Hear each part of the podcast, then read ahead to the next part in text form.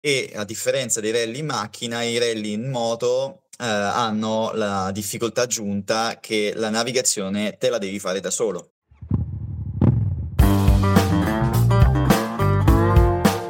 Radio Ride.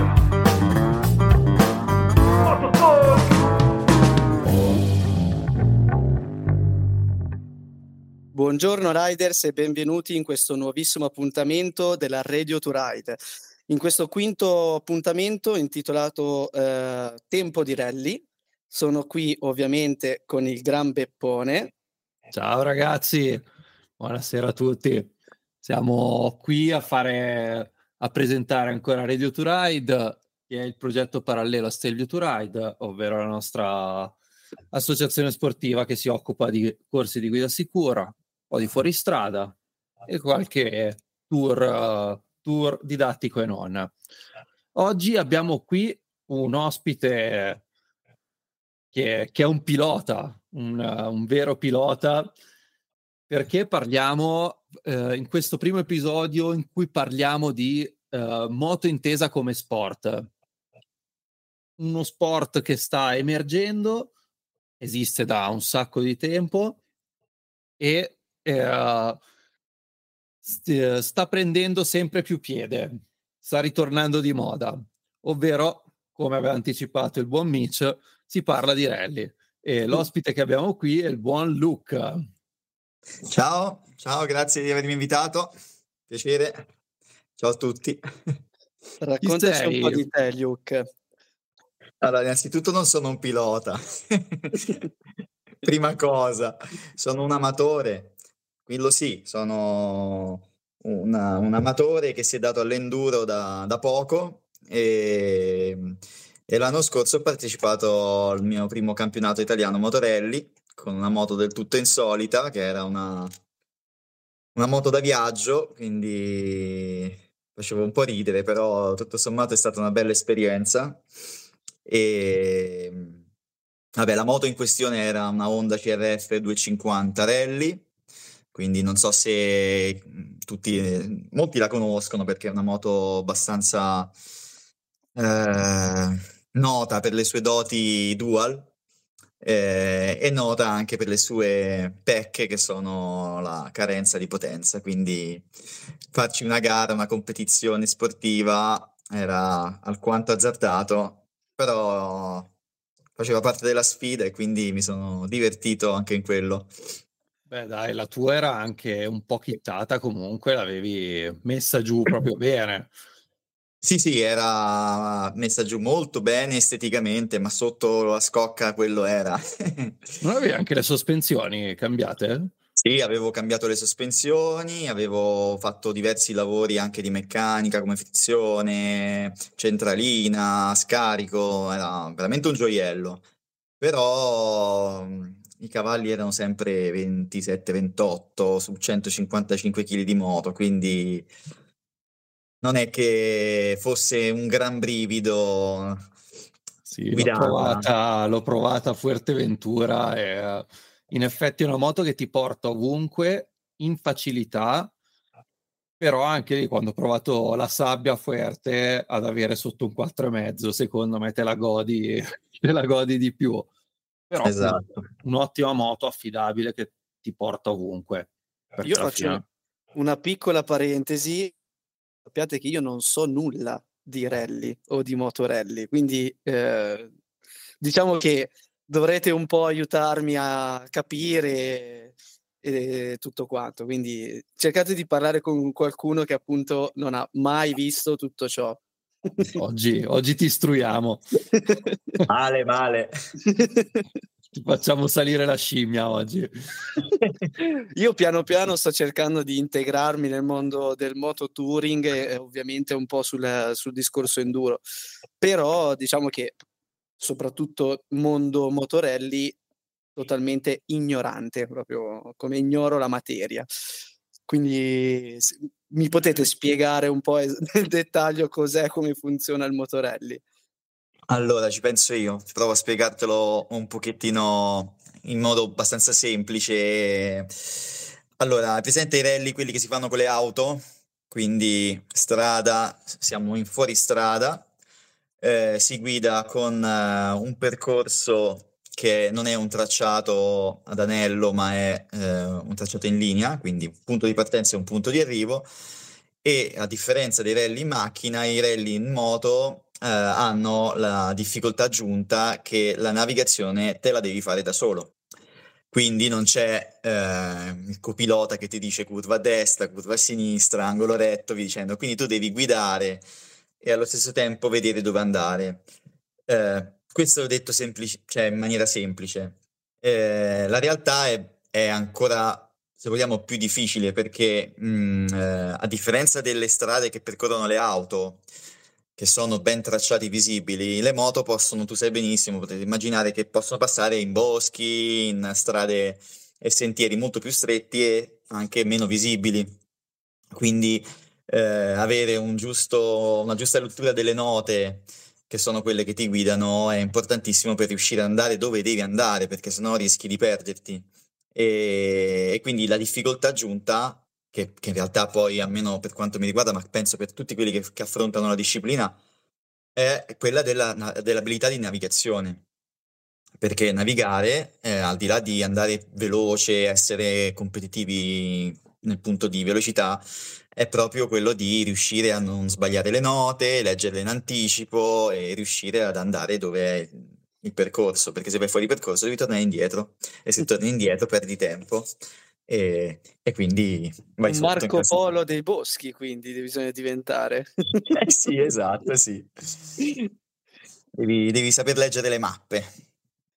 Non ci puoi sta, più dare il vento con, uh, con il dito come sei, quando sei in mare, però. Poi sulla navigazione anticipiamo un attimo, ci, ci arriviamo un po' a, a, fine episodio, nella seconda Vai. parte di episodio momento Vai. parliamo di Italiano Motorelli, quindi il campionato mm-hmm. che tu hai fatto. Sì. E allora. Come funziona? Allora, come funziona? Mm, innanzitutto c'è da dire che da quello che so, adesso potrete poi qualcuno potrà correggermi, magari non lo so, ma mi pare che l'Italia sia una delle poche regioni in Europa che ha un campionato di rally eh, proprio nazionale, no? Ci sono altri rally, rally internazionali, ma un campionato proprio mi sembra che è solo l'Italia che ce l'ha. Eh, detto questo, eh, come funziona? Sono praticamente delle gare divise in tappe. Per tappa si intende weekend di gara, in cui ci sono tre giornate eh, di, di, gare, cioè quindi di, in moto. Tieni presente che banalmente ehm, in una giornata all'incirca si percorrono 200-300 km in moto. Dipende, poi da ogni tappa ha le sue, non le sue caratteristiche. strada, quindi comunque non è la Dakar, però anche sì, in Italia te li fanno, se ne fanno, fanno, di chilometri. Sì, esatto, esattamente, sì, ne, di chilometri se ne fanno, infatti si parte la mattina presto, verso le 8, le 7 più o meno, e si finisce quando fa buio, quindi sono tante ore in moto. Durante queste giornate eh, la, eh, si dividono in... Um, ci sono due prove speciali, facciamo così, faccio, passiamo partendo da questo punto qui. Ci sono eh, due speciali a giornata. Le, le, prove speciali sono prove a tempo, in cui c'è appunto uno start e un finish, in cui tu devi riuscire a arrivare mh, mm, con un tempo eh, che viene scandito dal cronometro, dal transponder che hai sulla moto. Quindi sostanzialmente la, la, vera prova che ti dà punti in classifica sono le prove speciali. Come dicevo, in una giornata di rally sono due prove, all'incirca di 20-30 km ciascuna, quindi rispetto a tutti i chilometri che si fanno durante una giornata, le prove speciali sono molto più brevi. Però considerate che sono tratti in cui si va veloce perché devi far tempo, mentre tutti gli altri chilometri sono trasferimenti che ti fanno attraversare la zona per poi raggiungere appunto le prove speciali. Trasferimenti che comunque sembra che siano passeggiate, ma in realtà sono forse i punti più impervi delle, delle, dei percorsi che ti fanno fare, perché comunque mh, hai dei tempi da rispettare anche in quel caso, perché devi presentarti, no, tu hai una tabella di marcia quando inizi la giornata e sai che hai un orario di partenza, un orario in cui ti devi presentare al CO, che sarebbe appunto la, la partenza della, gara, della prima speciale, un orario a cui finisci, un orario a cui ti presenti al secondo CO e, e poi l'orario di fine gara. Quindi comunque non è che durante il pezzo di trasferimento da una speciale all'altra ti fermi a prendere il caffè o fai salotto con gli amici, devi comunque andare abbastanza, eh, diciamo, al 60-70% della, della, tua velocità di punta, quindi comunque... E sono tirati.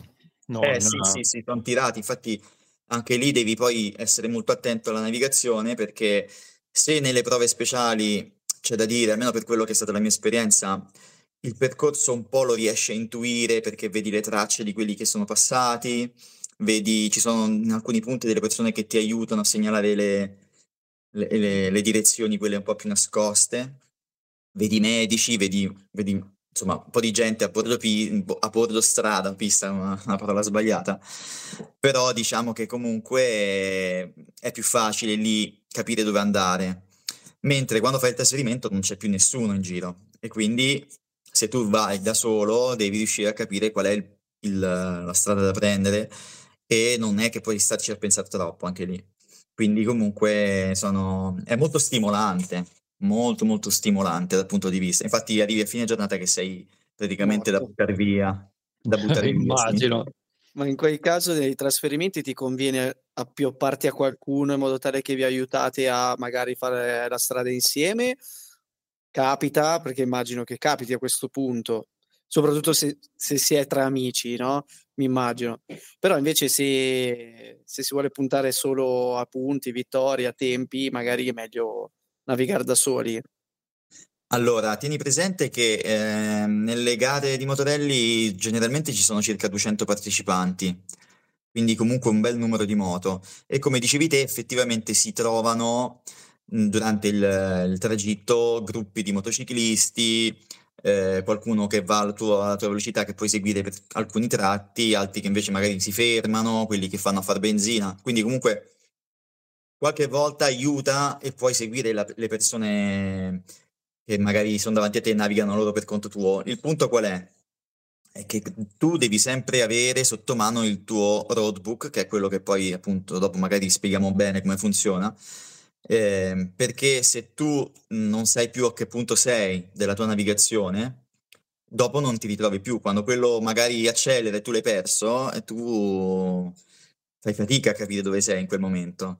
Quindi devi essere sempre cosciente, come se avessi un GPS, soltanto che è cartaceo, una mappa, una, una cartina, e devi essere sempre, eh, devi avere sempre in mente eh, chiaro dove sei, perché sennò dopo sono sì, ma sentivo errori del genere fatti anche alla Dakar, cioè di gente che si sì, attacca sì, dietro, di dakariani che comunque seguono tutte le tracce e poi si trovano a pascolare in mezzo al deserto quando 20 esatto. moto e magari quello più lento che arriva e ne passa tipo 20 insieme perché magari da subito stava navigando bene, trova subito la nota, il punto giusto e, e interpreta bene quello che è la esatto. navigazione.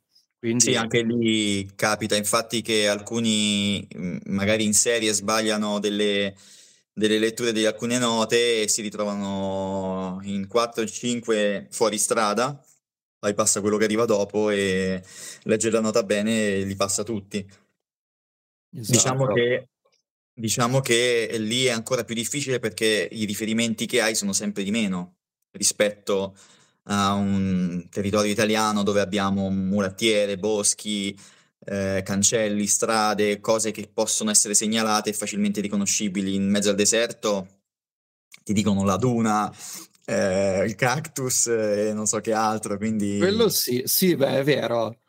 E... La roccia a forma di elefante. Esatto.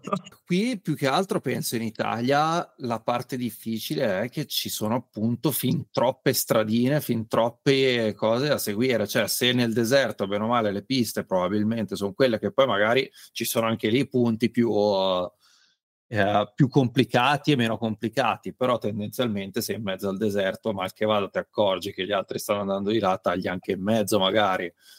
E sì. qui invece, una volta che ti sei perso, senti i rumori delle moto, ma dopo che sei in mezzo ai boschi devi comunque tornare indietro e riprendere il, il sentiero giusto, devi ritrovare il sentiero giusto. Ovviamente non penso ce ne sia uno tanto più complicato e uno, e uno meno, però probabilmente sono entrambi diversi e hanno le loro criticità entrambi, sia la navigazione nel deserto che la navigazione nelle nostre zone. Assolutamente sì. È mai capitato che qualcuno si è perso e si è ritrovato tre giorni dopo? No, non lo so, mi immagino una situazione di questo no, genere. No, no, no, non credo. Puoi essere il primo, Mitch. Se dovessi partecipare sicuro mi succede qualcosa del genere, preso da un orso in compagnia. Ma invece leggevo un po' sul sito eh, che dell'italiano Motorelli c'è l'italiano Motorelli e il Ride TT. Sì. Qual è la differenza fra questi due campionati? Cioè, sono due campionati separati? Sono, sono due campionati distinti. Il Raid TT si gareggia il venerdì, e, mentre il Motorelli si fa il sabato e la domenica. Eh, mi sembra che Raid TT sono meno tappe del, dell'italiano e mm, fondamentalmente eh, fanno, sono, sono due campionati distinti. Ah, eh, poi adesso non so se tecnicamente quelli che poi fanno mh, i campioni, quelli che appunto, cioè Mario Tonelli o Cerutti della situazione, quando devono fare classifica, gli contano i punti di entrambi i campionati. Non lo so, io di punti non so un cazzo, scusate il cazzo però, sì, no, però non ci arrivo a punti, quindi...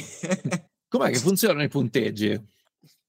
Eh, i punteggi con, con tempi di arrivo, mm, cioè il, diciamo che... Ma eh, le classifiche cioè, sono abbastanza, cioè, ti ripeto meglio la domanda, o meglio, la pongo in maniera corretta la domanda, fino a che posizione si prendono punti? Non lo so, però so che funziona così, nel senso che come nella Dakar hai dei tempi che si cumulano nel weekend, quindi eh, per dirti, il primo giorno ci impieghi 25 minuti a fare le due speciali, si conteggiano con quegli altri tempi che accumuli nella giornata di domenica. Quindi poi c'è il complessivo e chi ha, chi ha impiegato meno tempo a, a, fare le quattro speciali del, del weekend sono, prende più punti. Ah, ok, quindi comunque risulta però un tempo unico, quindi se tu sbagli eh, il sabato sai che la domenica cioè, devi, cercare di rimontare, però sarà difficile fare un buon tempo generale rispetto a uno che ha fatto delle buone prove sia il sabato che la domenica. Sì, probabilmente, probabilmente funziona così. Poi adesso eh, ci sono sicuramente una, un'attribuzione dei punti, come ti dicevo, che, che non, non, la so perché non, non, mi sono mai informato a riguardo, visto che io partecipo solo per il gusto di, di, di, di respirare il clima del paddock e di, mettermi un po' alla prova. Quindi eh, l'aspetto competitivo per me è limitato. Ma ti dirò che se, se lo farai ancora anche l'anno prossimo, lo sto valutando anch'io. Mi piacerebbe Beh, almeno qualche tappa, mi piacerebbe farla. Lì si possono fare anche qualche wild card, sì, sì. qualche tappa singola. Ti puoi iscrivere singola tappa e puoi anche scegliere di, di, di segnarti solo al sabato o alla domenica. Quindi è molto, molto libero. E... Molto libero. Eh sì, poi so... l'ombrellina. Grazie, Ministro. Non ci sono ombrelline purtroppo. Appunto, per questo verrò io, metterò Sei solo invidioso, perché io ce l'avrò. Bene. e che tipi di moto corri? Perché appunto tu avevi quindi una moto comunque simile a quella della Dakar, anche se poi mm-hmm. se vai uh, ad indagare ovviamente un, uh, un KTM 450 replica uh, cambia abbastanza da un CRF 250 senza, senza offesa. un pochino, un, eh, pochino. però l- dall'estetica da fuori l- la forma della moto era più o meno quella. Sì. Serve una moto fatta come quelle che vediamo alla Dakar o si può correre anche con altri tipi di moto? Allora, si trova di tutto. Eh, per, per il tutto intendo che trovi il 250 due tempi, eh, enduro ovviamente, e fino a trovare la bicilindrica come un Tenere o una, un Tuareg, eh, ho visto anche dei KTM 990, cose simili, quindi comunque molto grossi. E l'unico ovviamente vincolo che devi avere è l'autonomia, perché eh, i rifornimenti non sono eh, sempre accessibili facilmente. Quindi devi avere comunque un serbatoio sulla moto da enduro tale da garantirti, mm, mi sembra che a volte lo, lo indicano anche nel briefing, quanti chilometri di autonomia servono. Quindi, Quindi un, un piccolo serbatoio maggiorato, sì.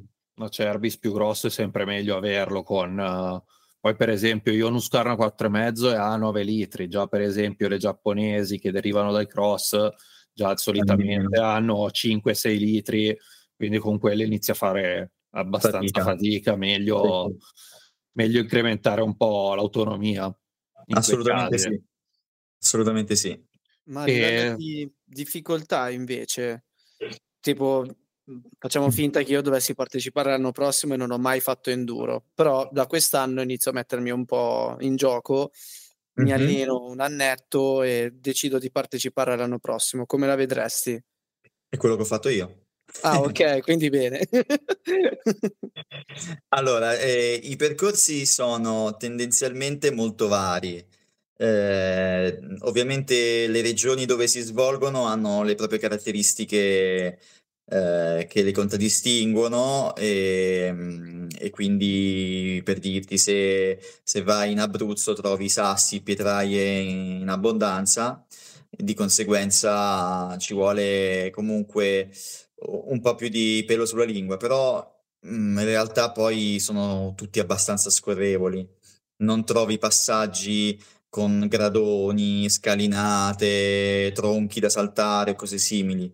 Quindi ti posso dire che ehm, trovi delle belle pendenze, trovi delle belle mulattiere impegnative, terreni sdrucciolati, cioè enduro sì, molto enduristico come, però non enduro inaccessibile. Non estremo quindi esatto, con cose da fare in appoggio, in prima. Esatto. Tieni, presente che appunto, eh, tieni presente che le moto sono sempre belle pesanti perché hanno serbatoi importanti, quindi ehm, la, la, magari la difficoltà deriva un po' più nel gestire questi, questi mezzi che sono, ehm, non sono agili come l'enduro classiche, però per il resto direi che sono percorsi di una discreta difficoltà, ma non proibitivi, ecco.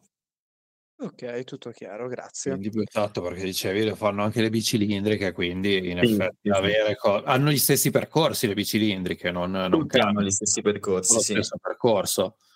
E invece categorie cioè, uh, hanno classifiche diverse. Ci sono delle categorie, sì, eh, sono ovviamente eh, categorizzate per cilindrate. Eh, per, eh, allora c'è la, oddio, adesso non mi ricordo nello specifico, però c'è la categoria eh, sport, che è quella che racchiude un po' tutti. E, e poi ci sono ovviamente la categoria GPX, che sono quelli che navigano con il navigatore, quindi quello elettronico eh, ci sono invece quelli, la maggior parte siamo tutti con roadbook cartacei e, ehm, e invece quello che naviga col GPX segue proprio la traccia come se avesse Osman per farvi capire, no? Un navigatore TomTom. Esatto, arriviamo al lato navigazione adesso magari. Quindi Vai.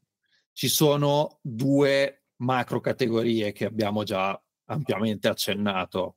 Quindi la prima è GPX, che in sostanza sono dei file GPS sì. che tu trovi, hai la tua mappa precaricata, quindi che puoi anche normalmente cambiare. Adesso ti faccio fra un attimo la domanda. Eh, e tu da quella mappa precaricata eh, vedi praticamente il tracciato punto per punto che risulta alla fine essere una linea, quindi la vai a seguire. E esatto. Il GPX puoi usare Osmand, uh, GPX Viewer, qualsiasi cosa, il Garmin anche, o hai anche, è un po' standardizzato che tu sappia? Tu... Allora, non lo so mh, nello specifico, potrei dirti una castroneria perché io navigavo con eh, il roadbook cartaceo, eh, proprio per una questione che ovviamente è più difficile, è più, ehm, ti dà proprio quel sapore di Dakar, perché seguire una traccia in quel modo no, non, mi, non, mi, entusiasmava. Eh, credo che si utilizzino delle, delle, app di navigazione GP, GPX, non so se ce n'è qualcuna specifica. Eh, bisogna fare una distinzione però tra la navigazione con GPX e la navigazione con roadbook digitale, perché queste sono le, diciamo, le novità che stanno subentrando in questi ultimi anni. Esatto. Il roadbook, il roadbook, digitale è sostanzialmente un tablet in cui viene eh, caricato. Spieghiamo innanzitutto magari cos'è un roadbook, visto che fino adesso ne abbiamo parlato, però magari certo. tanti che ci ascoltano non, uh, non, non sanno. sanno esattamente cos'è questo, questo dannato roadbook.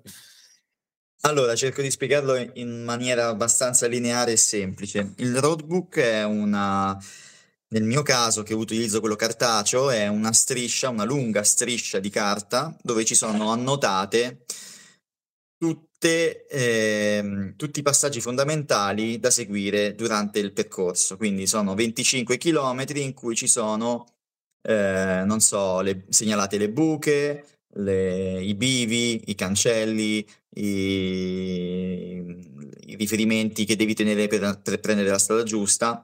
Ognuna di queste viene chiamata nota. In una nota ci sono tre voci.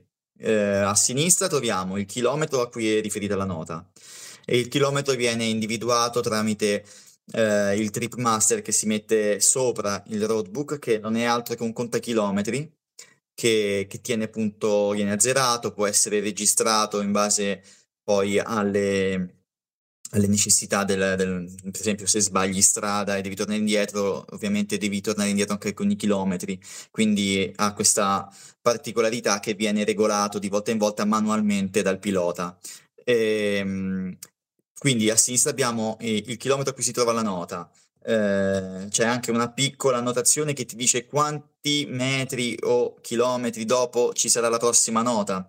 E questo ti aiuta quando stai leggendo per capire eh, fra quanto dovrai eh, svoltare di nuovo o ci sarà un qual- un'altra segnalazione? Perché magari quando tu leggi di fretta guidando eh, non puoi arrivare sotto e, e, e trovarti la, la, sorpresa che dovevi girare 20 metri prima perché poi... Quindi poi ci sta la parte centrale in cui ti indica con uh, un disegnino, chiamiamolo così in maniera molto volgare, un disegnino che ti indica dove devi andare e, ehm, e poi dopo nella parte di destra ci sono le annotazioni che sono le, un altro aspetto molto importante perché ti segnala appunto eh, delle cose come potrebbero essere dei pericoli o i limiti di velocità da rispettare o banalmente eh, delle indicazioni che possono essere segui la, la pista principale piuttosto che eh, vai nella strada secondaria o entra nello sterrato, informazioni di questo tipo che sono più tecniche e, e ogni nota ha tutte queste cose. Quindi fai conto che eh, nell'italiano Motorelli eh, in una eh, giornata di 200 km, eh, non so quante note totali abbiamo, ma i, rot- i, rotoli sono lunghissimi, spesso vengono divisi anche in due, perché non ci stanno tutti dentro il roadbook, e, e abbiamo una nota ogni 20-60 metri circa. Quindi per capire la frequenza con quanto spesso devi guardare le note, tu prova a immaginare a 60 all'ora in fuoristrada quanto ci impieghi a fare 30 metri e ti fai l'idea di che sei sempre così. Madonna. Adesso non, non, si vede in podcast, ma sto facendo no. su giù con la testa perché, perché, stai sempre a guardare. Infatti, l'abilità di quelli che navigano, ehm, i piloti, quelli che sono in testa alla classifica, è proprio quella di memorizzare le note in anticipo. Perché nel, nel nostro notebook... Come? Le leggi prima o semplicemente proprio con l'occhiata che dai prima? Eh, no, le leggi cioè... prima, cioè nel senso che mh, nel roadbook che abbiamo eh, lui ti fa visualizzare tre note. Quello digitale forse anche qualcosina in più, però noi normalmente vi- visualizziamo tre file di note. Quindi sai eh, la prima, la seconda e la terza. Se tu le memorizzi tutte, i, i chilometri, sei più veloce, non devi stare sempre a guardare. Ah, ok, eh, sì, no, dico prima, quindi cioè tre note per volta, non prima esatto. dalla, dalla mattina. No, no, no, no, beh, sì, alla Dakar, le memorizzano, alla Dakar le memorizzano la notte, alla mattina. Ah, sì? Questo non lo eh, sapevo. Dicono che alcuni piloti se le imparano a memoria. Bravo. Perché sono so un po' di meno lì, eh. Sì, non hai sicuramente svolte ogni 30 metri, anche perché... No, lì, no, lì sono molte meno le note, però ecco, imparare la memoria eh. Eh, ci, eh. ci, vorrebbe un malchingegno che man mano che va avanti con i chilometri scorre il roadbook in modo tale che proprio meccanico, no? Cioè, eh, base... è, è, così che funziona, infatti. Ah, ok, cioè, già funziona così, quindi scorre, scorre da solo. No, non scorre da solo, sei tu con una leva sul manubrio che lo azioni una volta che hai superato le tue note, eh, lo azioni, lo fai scorrere in avanti o indietro se devi rileggere qualcosa e lui gira è molto proprio un, un aggeggino meccanico che fa un rumorino simpaticissimo. Che... Tipo due rulli, come se fosse Bravo. un papiro. Esatto, due rulli, uno tira e l'altro, e l'altro avvolge. È interessante, oh, vedi? Eh, però, però, come stavi accennando prima, questa magia, questo pezzo effettivo questo pe- pezzo di carta sta purtroppo pian pianino scomparendo, sta eh sì. a morire perché stanno portando quello digitale. Quindi sì. funziona più o meno allo stesso modo, quindi tu hai sempre le tue note in fila una dietro l'altra, eh, però su un tablet, su un cellulare credo che lo puoi anche caricare se, se lo fai allora, una volta, magari piccolino da leggere, non è comodissimo, ma ma si può fare. Sì, credo che per fare le, la, la, gara serva un dispositivo eh, in grado di leggere quel eh, tipo di roadbook. Adesso credo che ci siano delle applicazioni anche sul cellulare, però diciamo che so, se non sono cose collaudate rischi che ti si impianta durante la gara e nessuno vuole correre il rischio. Però tendenzialmente oggi ci sono appunto questi mh, tablet, eh, dispositivi di roadbook digitali che fanno esattamente, mh, prendono il posto della carta. Quindi ti fanno... Corrono da soli? Oh, eh no, no, il funzionamento è il medesimo, il medesimo funzionamento, solo che invece di scorrere ti, ti, gira la schermata e ti va giù alla prossima nota. Esatto. È semplicemente un discorso di eh, comodità, forse se vogliamo, no, non so perché hanno deciso di, di rinunciare a questa...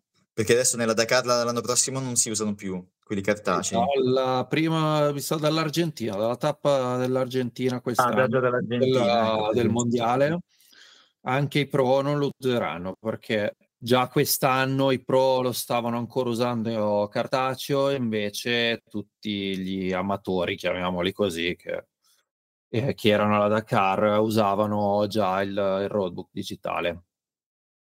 Esatto. Infatti io avrò un pezzo di, dell'ultimo roadbook perché me l'ha regalato mio fratello per Natale. Grazie Nano. Grande, bellissimo. Non vedo l'ora che arriva. Beh. Pronto per fare il quadretto. Figata. Figata. E... Io ce l'ho tutti appesi in casa. I tuoi? Que- quelli del Motorelli, sì sì. Ce l'ho in box. Eh sono... sono belli. Carta da parati. E, Mia uh... moglie sarebbe felicissima. Eh, infatti l'ho messi in box, li ho messi. E, uh, invece che si vede spesso i piloti prima delle, uh, prima delle partenze con pennarelli, evidenziatori, penne su, sui roadbook, cosa fanno? Cosa esatto. fate? Non so se lo fai anche tu. Allora, noi nel, nel Motorelli lo facciamo la sera prima, perché a noi il roadbook viene dato alle 19 la sera, alle 20 circa, eh, viene consegnato il rotolino nuovo e quindi dopo aver fatto cena con, nel paddock con gli amici, eh, eh, innanzitutto ci tengo a dire che è bellissimo il clima che si respira al Motorelli, c'è una, veramente un'atmosfera magica, il motivo per cui e anche quest'anno ho deciso di tornare, non è tanto per la, per la competizione quanto proprio per l'aria che si respira, che è veramente, veramente bella. E, e quindi dicevo che si, ti danno il rotolino nuovo e mh, tu lo devi praticamente mh, eh, leggere e annotare, far prenderti le annotazioni perché insieme al rotolino ci sono delle indicazioni. Quindi ti spiega che ci sono delle note che hanno, per esempio, una velocità limitata, delle note che per dire, non so, l'anno scorso ce n'era una bellissima, diceva attenzione cani selvatici, e, oppure che ne so, c'era, ce n'era una forse se non mi ricordo male in cui diceva andate piano perché mh, vicino c'è il passaggio di trattori e quelle cose non te le scrivono loro, te le devi scrivere da solo. cattivo. Bravo, bravissimo. E quindi tu te lo devi scorrere, ti, scegli, ti vedi la nota, poi per comodità e anche per una velocità di lettura si utilizzano gli, gli evidenziatori per avere un colpo d'occhio maggiore quando tu stai guidando e capire cosa ci sarà dopo. Eh, banalmente, ognuno ha un po' le sue tecniche, però banalmente c'è chi evidenzia con un colore la curva a destra e con un colore la curva a sinistra e già a colpo d'occhio tu sai che stai per, devi svoltare a destra o a Certo. sinistra. Non avevo mai pensato a una cosa Eh. del genere, ma in effetti è geniale già soltanto una cosa del genere. Esatto, c'è per esempio chi invece mh, utilizza solo un colore e, e quindi segue la traccia come se fosse un navigatore. Eh, c'è chi poi, vabbè, ovviamente ci sono delle zone di attenzione che tu ti rimarchi eh, in modo, le evidenze in modo particolare, in cui sai che devi stare attento perché banalmente c'è un cratere o un fosso, qualcosa in cui devi rallentare. E poi ognuno, vabbè, ha le sue annotazioni particolari. Io per dirti, andando piano, eh, annotavo il giusto, nel senso non è che sono uno che fa papiri, perché poi dopo te li devi pure leggere. E quindi, eh, però quelli che vanno forte sanno, sanno come evidenziarsi le, le- le proprie, eh, le proprie note in modo tale da averle proprio colpo d'occhio immediato. E, e Sì, quindi...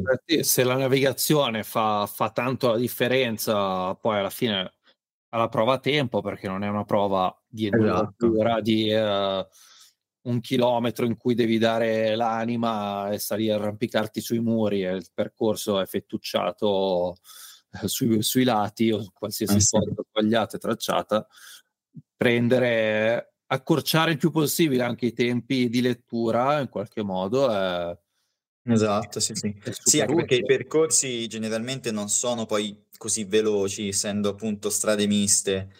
Non è che raggiungi le- i picchi che raggiungono alla Dakar, certo, quindi pianoni cioè, qui in Italia, sta- pezzi in mezzo alla sabbia da fare a 150 all'ora per 20 no, km, non ce ne sono. forse in Sardegna raggiungi delle velocità più alte, ma nei, nei terreni del centro Italia non, non arrivi a toccare quelle velocità. Quindi diciamo che è tutto molto più navigato. Poi anno per anno acquisisce pe- esperienza e quindi diventa sempre più facile magari, no, riuscire a leggere questo famoso roadbook.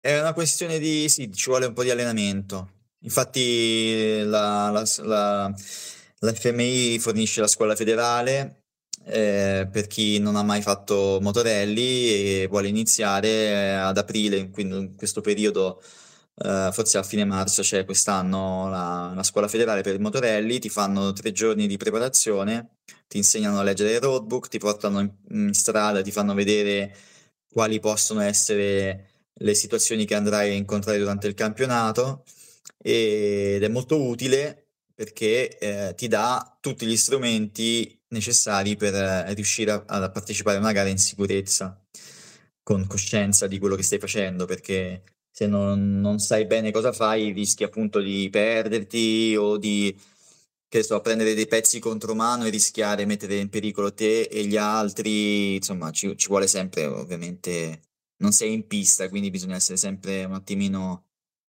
eh, attenti, un'attenzione in più, ecco. E con il digitale si possono inserire note proprie? Allora, sembra di sì. Allora, da quello che mi hanno fatto vedere si potevano marchiare e mettere delle cose, ma da quello che ho visto non lo fa nessuno. Ovviamente, pe- probabilmente diventa un po' più complicato rispetto a Sì. carta e penna. eh, È, è un po' meno immediato, probabilmente le annotazioni che ti prendi sono semplicemente quelle più importanti. E... I cani selvatici. Esatto, sì. Eh, l'anno scorso, per esempio, c'erano delle note che, siccome la, eh, la speciale era molto vicino al, al paddock, eh, alcune note te le danno la mattina perché per evitare che tu la, no- la sera vada a fare appunto scouting di quello che è il percorso in, no- in notturna così. Esatto, quindi te le danno la mattina stessa in modo tale che non puoi più andare, quindi non freghi più nessuno. Sono furbi. Eh, sì. Al posto di dormire senti le moto di notte che vanno dici mmm, qua mi puzza. Esatto, c'è qualcuno che fa il furbo. La Graziella, senti... Eh, magari vanno con le elettriche per non farmi sentire. E invece, tipo, rispetto alla Dakar, ci sono i waypoint? No, no, i waypoint non, non, non, mi è mai capitato di, di, sentirne parlare. Non c'è né il cap e né i waypoint. Ok, perché esatto, la Dakar probabilmente lo si usa perché si, per, per, chi non lo sapesse, il cap è praticamente l'angolo di bussola. Esatto. Quindi nelle note della Dakar spesso, anzi praticamente quasi sempre, a parte quando sei sulle piste principali, mettono anche un angolo di bussola che va da 0 a 360 gradi e uh, quindi ti dà, ti dà, un aiuto nei, negli grossi spazi aperti in Italia, essendocene veramente pochi di spazi aperti, è no, più importante no, no. concentrarsi probabilmente sulla, sul sentiero che esatto. sulla, sulla direzione di bussola, anche perché essendo più tortuoso, cambierebbe, se già così hai note ogni 20-30 metri, se ogni cambio di, di cap uh, cambia anche il, devono farti la nuova nota, diventerebbe veramente ogni 5 metri. Impossibile, no, no, impossibile. Impossibile, in effetti, non ci avevo mai ragionato, non ci avevo mai ragionato troppo, però ha senso. E quindi gli strumenti sono un, uh, il roadbook cartaceo digitale, esatto. il, uh, la pulsantiera, una pulsantiera per governare il, il roadbook e, e il, trip, trip che, uh, che, quindi mandi avanti e indietro in, anche grazie alla pulsantiera o lo, dire, devi sì, toccare sì. proprio il trip stesso, hai sempre i comandi al manubrio. Hai tutto sulla pulsantiera, quindi tu sulla, di fianco alla mano sinistra, quindi quella della frizione, col pollice, tu riesci a spostare il roadbook con uh, una leva che va avanti e indietro e poi con dei tasti uh, specifici mh, mm, puoi azionare il trip master di, dicendo appunto se, se, andare avanti o indietro con i chilometri e, e facendo tutte le operazioni poi magari di, di taratura che si fanno solitamente inizio weekend. E quindi comunque poi c'è chi, per esempio, per sicurezza uh, ha due trip perché spesso e volentieri si guastano e se si guasta un trip si è fregato. Eh, per, farvi, per, farvi, cioè, per darvi un'idea, a me è successo nella seconda speciale eh, di Toscana e eh, negli ultimi tratti del, trasferimento in questo caso il mio trip non andava più. Non, non, non leggeva più i chilometri quindi io non sapevo non, ho provato a navigare ma non sono riuscito a seguire le tracce ovviamente. Mi sono perso si stava facendo sera e ho trovato un signore che andava davanti a me e mi sono accodato a lui e siamo tornati eh, a casa perché se no non sarei riuscito neanche a tornare cioè dovevo mettere il telefono e, e, ovviamente se dovessi fare una cosa del genere mh, vieni, tra virgolette, squalificato, non viene tenuta conto la tua...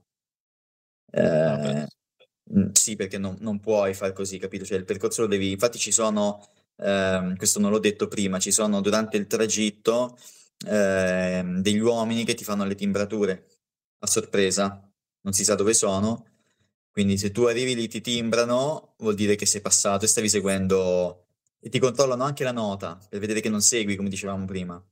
Quindi ah, se, tu okay. hai, se, tu hai, la nota giusta e sei passato sulla strada, il tipo ti mette il timbro, sei, stai navigando, stai, stai, stai, insomma, stai facendo la gara giusta e quindi ti mandano, ti mandano avanti. Quindi in linea teorica non vale proprio seguire no, no. le tracce o seguire gli altri.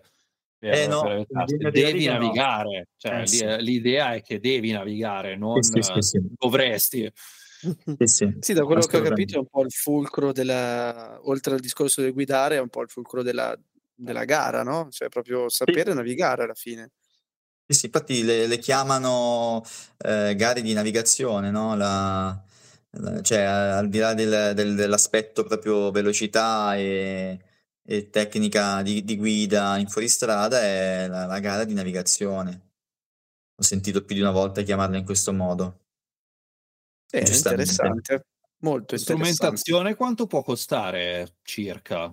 Ovviamente poi... Guarda, allora, per darti un'idea di massima, una strumentazione usata, diciamo così, siamo sui 600 euro e dovresti riuscire ad avere tutto. Eh, se invece vuoi passare al digitale, i costi diventano elevatissimi, chiaramente. Cioè, sì, costano tanto i tablet. Eh, a cresco, sì, com- diciamo che i tablet stanno eh, dagli 800 euro in su, circa. Poi dipende, se lo trovi usato puoi risparmiare qualcosina, se lo vuoi nuovo perché non ti Non fidi. noccioline, quindi, cioè, non è una cosa che dici provo una volta, mi prendo No, tutta la strumentazione, devi... O, no, o, te- o li noleggi, li noleggiano? Sì, li noleggiano. Quindi hai detto una cosa che stavo, mi ha anticipato perché effettivamente chi, per esempio, partecipa a una gara sola e non ha voglia di fare quel tipo di investimento, c'è proprio ogni gara un camioncino con, eh, adesso non mi ricordo come si chiama, un signore simpaticissimo e il figlio che noleggiano i roadbook, te li installano, roadbook e trip e tu hai la moto pronta per, per navigare. Sai che però vedendola così, magari non devo aspettare fino all'anno prossimo per una tappa. Eh, vieni, ti aspetto. Porto la carne, tu porti Bravo. le birre. Bravo, ah, Io in Abruzzo che ci sono gli arrosticini. vengo in Abruzzo che ci sono gli arrosticini. Ne abbiamo già parlato in un altro, si finisce sempre lì alla fine. Esatto. Era già stata la battuta in un altro episodio, gli arrosticini. Abruzzesi che ci ascoltate, mi raccomando, preparatevi, preparateceli quando, quando passiamo da voi. E invece come costo generale un campionato grandi a gro- grosso modo soltanto l'iscrizione, perché poi ovviamente la vuoi fare con un team a un tipo di costo, la vuoi fare da scappato di casa Ma allora, eh, non so come funziona. Io non credo che i team abbiano, de- cioè ci sia un'iscrizione a team. Credo che ogni pilota si debba Sì, iscrivere no, singolarmente. intendo, eh, il pilota si iscrive, però poi ovviamente se vuoi fare, cioè come costi generali, al di là di mo- eh, iscrizione, hai anche moto, meccanici, se Certo. vuoi due meccanici, mezzi di supporto, se, se ti porti dietro, non lo so, un bilico piuttosto che come fai Certo. tu e come farei io con il furgone, con la moto caricata dietro e io sono il meccanico incapace che mi merito. eh. Allora, ti do dei costi di linea di massima che, mh, che chi magari vuole, vuole, eh, approcciare la cosa si può calcolare. Innanzitutto bisogna essere tesserati FMI e avere la licenza fuoristrada e già quello è un costo che quest'anno è aumentato un pochettino, quindi devi avere certificato medico, visita medica, tessera, licenza, devi essere iscritto a un motoclub. Dopodiché puoi iscriverti sul portale FMI a- alle singole competizioni. Ehm, come ti dicevo, ti puoi iscrivere a una tappa, quindi un weekend di gara. In questo caso puoi scegliere se fare il, rail- il Raid TT o solo l'Italiano Motorelli. E puoi scegliere addirittura di iscriverti o alla gara del sabato o a quella della domenica per dire se hai degli impegni e vuoi soltanto divertirti, puoi fare una delle due. E i costi generalmente sono, mi pare, di, di 60 euro a giornata. Non so se quest'anno sono aumentati. meno No, quasi no. degli eventi de- che fanno con le Maxi Enduro. Eh, Eh, sì, eh, sì, mm, in, in realtà non, non è ehm, un costo eccessivo la giornata in sé. Certo, appunto, se fai una tappa sola devi sommare a una giornata anche licenze, visite, perché poi licenza, non hai detto, licenza agonistica, quindi visita sì, sì. eh, non sana e Sì, robusta fai- costituzione, No, no, no, no, visita dal, dal medico sportivo. Sì, sì, ti partono scorso e così via. 350 euro, 350 euro solo per avere la licenza quest'anno. quindi eh, poi vanno aggiunti i costi di trasferta, i costi di, di appunto di, mh, dell'iscrizione alle singole gare e, e, mi pare che non ci siano altri costi aggiuntivi, ecco, per, poi ovviamente devi avere la moto preparata ad hoc, quindi se hai il noleggio devi aggiungere mi pare 70-80 euro per il noleggio dell'attrezzatura e è consigliato, caldamente consigliato di gareggiare con le mousse perché in caso di foratura eh, ti mandi a monte una giornata in cui hai fatto un investimento, quindi non avrebbe molto senso. E, e quindi questi sono più o meno i costi. Comunque, se posso fare una marchettata, magari tagliate, nel mio canale YouTube ci sono, c'è un video dedicato proprio nello specifico con tutte, tutti i costi che, si, che sono nel dettaglio, ecco, più precisi, perché oggi, adesso, oggi sto andando a memoria. Sì, sì, no, ma infatti adesso ti stiamo... Era una domanda appunto giusto per capire a grandi linee uno cosa può aspettarsi se, se una giornata ti costa 100 ti costa 1000 più poi certo. sappiamo che sono cose no, che anche di anno in anno possono variare aumentano costi aumentano eh, aumentano costi permessi e così e quindi di conseguenza magari ti va ad aumentare anche il costo dell'iscrizione. Quindi sì, eh, tutto, era tutto giusto per avere una cosa grandi linee. Tutto sommato è molto accessibile, come per le gare di enduro sono abbastanza abbordabili come costi. Un, ti viene in mente un, un episodio che uh, da raccontare, un episodio simpatico? Un aneddoto, allora, il primo che mi viene in mente è quando probabilmente forse è la prima gara che ho fatto mi sono perso ehm, e mi sono perso proprio perché eh, in un momento di difficoltà che non sapevo dove andare o quantomeno non ho visto bene dove andare, ho seguito un gruppo di moto che prendeva la strada sbagliata e tutti insieme convinti di aver preso la strada giusta abbiamo fatto una cosa come 11 chilometri eh, cercando di riprendere la traccia che non trovavamo più. Alla fine ehm, alcuni motociclisti hanno perseverato e sono andati avanti. Io da solo mi sono detto no, no, non accetto di, di essermi perso in questo modo. Mi sono rifatto tutti gli 11 km tornando indietro fino a trovare la nota che avevamo sbagliato inizialmente e quindi mi sono fatto praticamente met- la, la, chiusura della giornata eh, lungo il percorso completamente da solo perché erano già passati tutti oramai, ero l'ultimo e quasi col buio sono arrivato e mi stavano, per chiama- mi stavano chiamando perché poi c'è la, la, la sicurezza di gara che, che, ovviamente è molto presente oltre ad avere la tua posizione in tempo reale se vedono che non arrivi ti, ti contattano per capire se c'è qualche problema. E mi stavano chiamando per dire ma dove sei finito, dove sei finito? E io gli ho detto eh, scusate mi ero perso e, e sto arrivando e quindi è stato, è stato un aneddoto molto simpatico, ma mi ha, mi ha, dato una grande soddisfazione perché essendo stata poi la mia prima gara non, a, non accettavo di, di, perdermi come un cretino e quindi eh, sono, ho insistito e ho, ce l'ho fatta, quindi come dicevamo prima eh, la soddisfazione non è tanto nella competizione agonistica che fa il risultato, ma nel riuscire ad arrivare poi a fine giornata, perché come dicevo non è semplice, del tutto scontato. Una sfida contro se stessi comunque. Esatto, sì, esattamente. Sì, io l'ho vissuta così. Quest'anno Giusto. magari provo a darci un po' più di gas, però. dai, dai, ti vogliamo. Bello gasato. Bene, vuoi lasciarci i tuoi contatti, uh, Luke? Sì, allora, io mi trovate su YouTube eh, appunto dove ci sono dei contenuti. Io faccio ogni anno una serie dedicata al motorelli, quest'anno sto facendo la seconda serie di video. E mi trovate come Luke con la K, Rider, e mi trovate anche su Instagram, eh, dove sono un po' più attivo che rispetto a YouTube. E basta, sempre come Luke Rider. Quest'anno ho una moto molto appariscente, quindi sarà facile riconoscermi. È la più bella moto del paddock comunque, io le apprezzo tantissimo le sue grafiche, andate a vedere su YouTube Grazie. e su Instagram perché è veramente uno spettacolo quella moto.